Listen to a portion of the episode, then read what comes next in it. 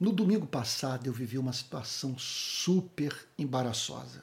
Ao acender as luzes para a transmissão do culto das 10, eu percebi que a camisa que eu estava usando encontrava-se cheia de manchas. Saí correndo, troquei de camisa e aí pronto, pude é, levar adiante o meu trabalho de pregador livre daquele constrangimento. A Bíblia declara que Deus vê assim o nosso pecado como mancha, alguma coisa que nos contamina, que nos torna impedidos de ter comunhão com Deus. E é claro, uma coisa que deixa a nossa vida mais feia, alguma coisa que rouba a beleza de Deus em nós, que nos deforma. Veja se não é isso o que Jeremias, capítulo 2, verso 22, nos ensina. Mesmo que você se lave com salitre e use muito sabão, a mancha da sua iniquidade continua diante de mim, diz o Senhor. Então aqui está o profeta dizendo para Israel que Israel havia se contaminado, que Deus via a nação marcada pela deformidade, pela realidade do pecado. Insisto nesse ponto. Não trivialize essa palavra. Eu estou falando de coisa séria, estou falando de toda e qualquer violação da lei do amor. Deixou de amar a Deus e ao próximo, cometeu pecado. E isso é mancha. O que Israel havia feito era algo tão grave aos olhos de Deus, que o profeta declarou: Mesmo que você se lave com salitre e use muito sabão, faça o que estiver ao seu alcance para você, quer dizer, independente do que você possa fazer, do que estiver ao seu alcance para se purificar, a mancha da sua iniquidade, daquilo que você fez e que foi uma ofensa ao meu caráter. Insisto no ponto não ao caráter de um Deus neurótico, pavio curto, irascível, insensível, meticuloso, inconstante, incerto. Não. Iniquidade é aquilo que não se ajusta ao caráter de amor de Deus. Então Israel estava envolvido em algo repulsivo. E o profeta disse: A mancha da sua iniquidade continua diante de mim diz o Senhor, eu ainda o vejo como contaminado, impossibilitado de ter intimidade comigo. Em primeiro lugar, por ele ser santo. E se, em segundo lugar, porque, veja, enquanto nós mantemos o envolvimento deliberado com a prática da iniquidade, nós nos tornamos, nós continuamos, quer dizer, nós nos mantemos insensíveis a essa comunhão. Tem que haver reciprocidade entre o adorado e o adorador. Eu só entendo adoração, só entendo o mundo do amor, do encanto por Deus, quando eu estou imerso no amor. Quando a iniquidade entra, ela polui a minha vida e me impede de ver aquilo que eu conseguiria enxergar se o meu coração fosse puro. Por isso que o Senhor Jesus declarou: os limpos de coração verão a Deus. O que significa ser limpo de coração? Ter apenas um desejo na vida. Sabe? Que é, que é glorificar a Deus. Que é viver para fazer com que Deus sinta deleite em sua vida. Então, essa passagem nos remete para o tema da purificação. Ela fala dos esforços humanos, do que o homem pode fazer para se tentar purificar e do quanto essas práticas humanas não mediadas pela revelação são inócuas do ponto de vista do homem ter a sua comunhão restaurada com, a sua comunhão com Deus restaurada a partir de uma experiência de purificação. Aqui está o profeta dizendo: A mancha da sua iniquidade continua diante de mim, diz o Senhor.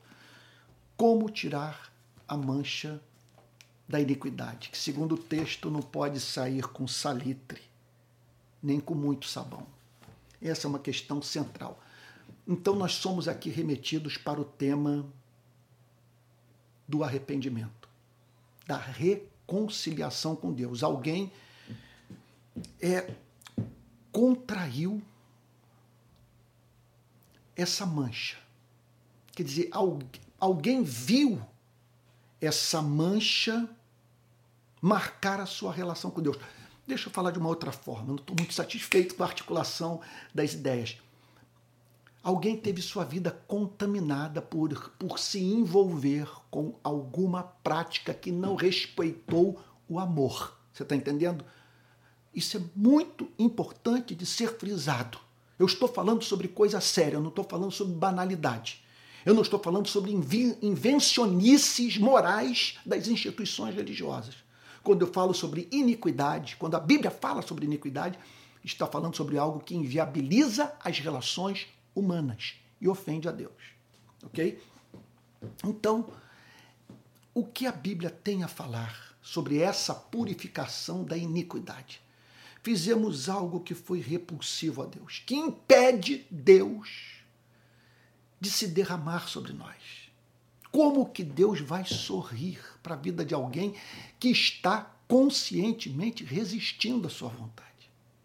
Então, o que, que a Bíblia ensina sobre essa purificação?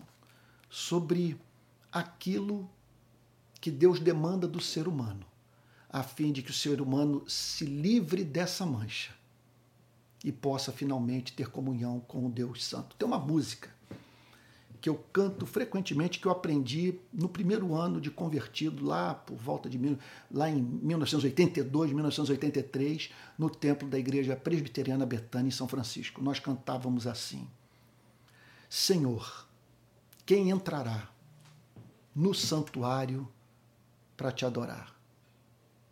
A pergunta é feita pelo adorador e ele dá a resposta, como se Deus estivesse respondendo para ele. Quem tem, as mãos, quem tem as mãos limpas e o coração puro. Quem não tem vaidade e sabe amar. E aí vem a segunda estrofe.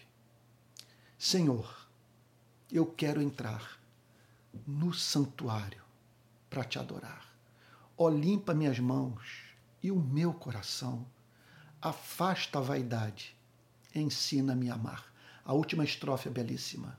Senhor, já posso entrar no santuário para te adorar. Teu sangue me limpa e me dá perdão. O teu Espírito Santo me enche de amor. Então vamos às respostas. Em primeiro lugar, a purificação só é real, só não é fictícia, porque, permita-me fazer uma digressão. Esse texto fala sobre tentativas humanas de purificação, do ser humano fazer algo extravagante, julgando que com isso é, alcançou a reconciliação com Deus, tornou Deus propício a ele, sem que, contudo, tenha experimentado uma real purificação da sua iniquidade. Então, purificação na Bíblia envolve três coisas. Em primeiro lugar, o arrependimento, que é a tristeza que nos acomete quando percebemos que pecamos contra o amor. Pecamos contra o Deus de amor. É arrependimento. Veja, os teólogos do passado costumavam ah, estabelecer uma diferenciação entre o verdade, entre, entre verdadeiro arrependimento e o falso arrependimento, entre atrição e contrição. Atrição, eles entendiam uma tristeza pelo pecado praticado quando o pecado acarretava prejuízos pessoais para a vida do pecador. Então, ele se sentia a dor que, que era chamada por esses teólogos de atrição. Ele viu que o pecado foi um mau negócio. Mas existe a contrição, que é independente do fato de você ter colhido ou não o que semeou, de ter sofrido, é, vamos assim dizer, é, de ter sofrido a consequência da prática da iniquidade na sua carne, nos seus negócios, na sua família, quer dizer, na sua profissão. Quer dizer, independente disso, você sente aquele pesar profundo de coração por ter pecado contra, contra alguém que é digno do seu amor. Então, não há purificação sem arrependimento. Em conexão a isso, não há purificação sem, restitui sem restituição quando a reparação da iniquidade assim o exige. Olha, deixa eu dar um exemplo. Eu fui procurado por uma pessoa um tempo atrás que me atacou severamente nas redes sociais. Ele foi muito duro, descaridoso, descortês comigo. Severo. E mentiu. Eu encontrei essa pessoa e ela virou-se para mim e me pediu perdão. É, dizendo que ela havia sido levada ao arrependimento após me ouvir falar e, e assim ter chegado à conclusão de que eu era o seu irmão na fé. E ali nós nos abraçamos e eu ofereci o perdão para esse irmão. Tempos depois, sem ter deixado a amargura entrar no meu coração, mantendo aquela atitude que permite com que o que pecou contra você renasça na sua relação, né, é, com, com, seu, com sua vida, né? É, eu fiquei a pensar no seguinte: pedido de perdão teria sido mais belo se ele tivesse usado os meios que usou para falar mal de mim, para fazer uma, repara uma reparação das suas maledicências. E ele não o fez. Então, é, na Bíblia, nós temos como paradigma do arrependimento a figura do publicano Zaqueu, que ao experimentar esse, esse pesar profundo pelo pecado praticado, virou-se para Jesus e disse: Senhor, resolvo dar metade dos meus bens para os pobres, e se em alguma coisa eu defraudei alguém, restituo quatro vezes mais. Então, nem sempre as circunstâncias permitem que seja feita essa restituição. E é claro que eu condenaria totalmente a confissão de um pecado que você praticou contra alguém, sem que essa pessoa tenha consciência disso. Veja só, deixe-me ser assim, deixe-me mostrar em que circunstância eu quero aplicar esse princípio. É que às vezes, se a informação for passada, isso pode destruir uma família. Então, uma coisa que você tem que confessar para Jesus, que não convém você confessar é, para uma pessoa que não está preparada para ouvir o que você tem a dizer.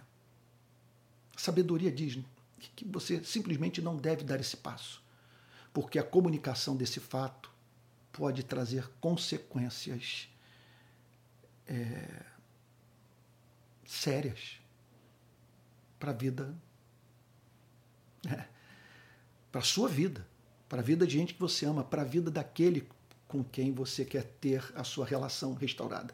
Mas muitas vezes é evidente que a outra parte espera de nós uma restituição. E o que nos cabe fazer é restituir aquilo que nos apropriamos de modo injusto, aquele que foi ofendido por você e por mim. Então, é, em segundo lugar, portanto, a restituição.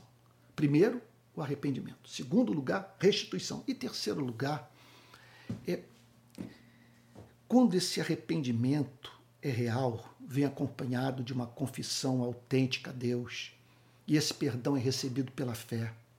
Quando acreditamos nesse Deus que sempre que tomamos a decisão de voltar para casa, nos abraça e nos trata como se não tivéssemos pecado, quando tudo isso é real para nós, é, essa experiência se traduz num comportamento humilde.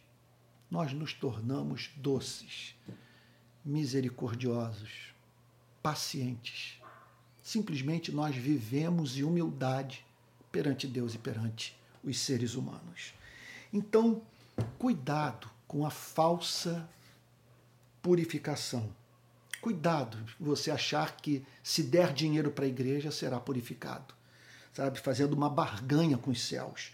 Cuidado também com aquela espécie de arrependimento que de tão carente de consistência que é, precisa vir acompanhado de um arrependimento do arrependimento. Arrependimento sem lágrimas, sem mudança de vida. Arrependimento sem restituição. Sabe? Arrependimento sem o sincero desejo de refazer a relação com Deus e andar por caminhos retos. E também cuidado com esse pedido de perdão que não vem acompanhado de um andar mais humilde, repito, perante Deus e perante os homens.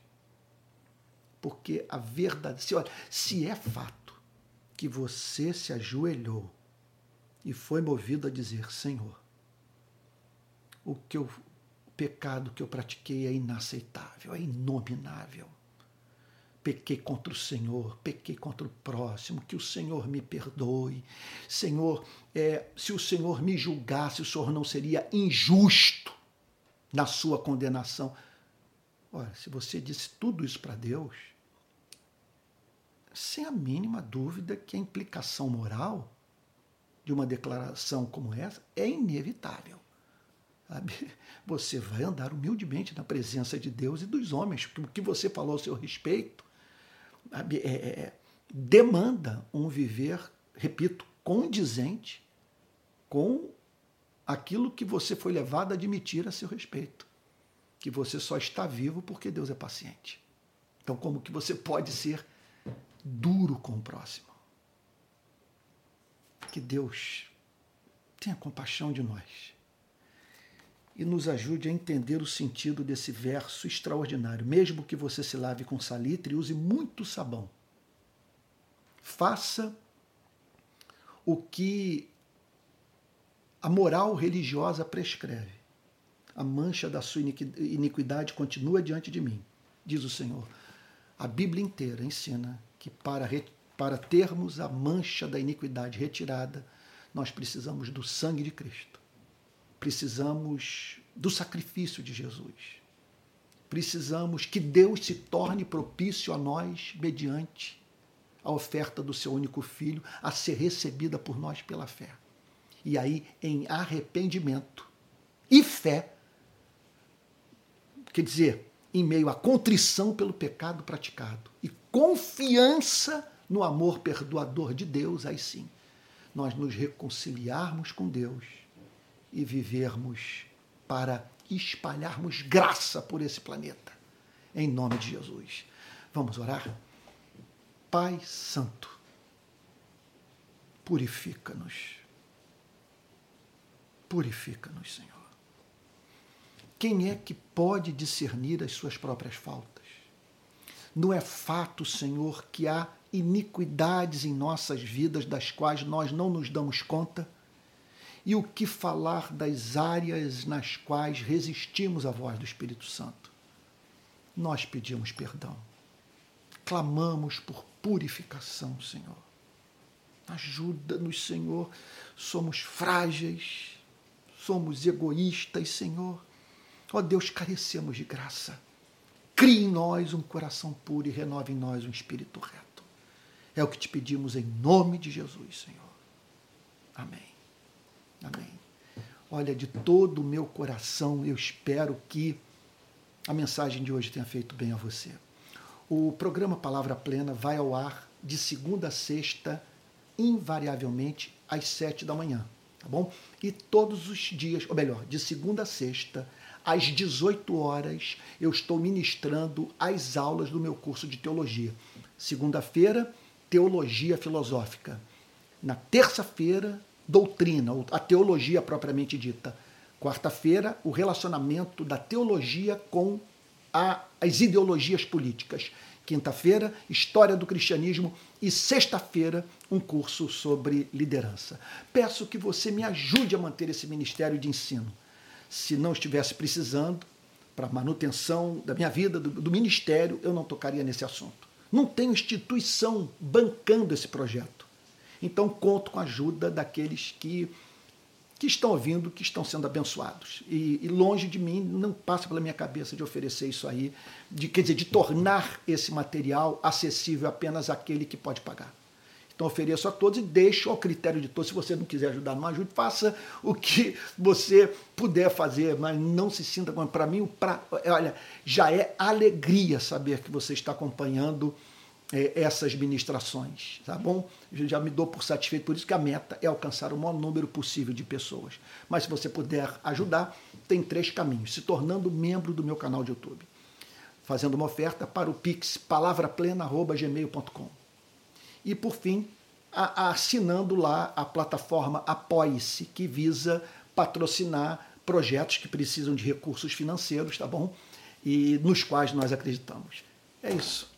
Espero que Deus tenha abençoado muito, repito, a sua vida. E até o próximo Palavra Plena.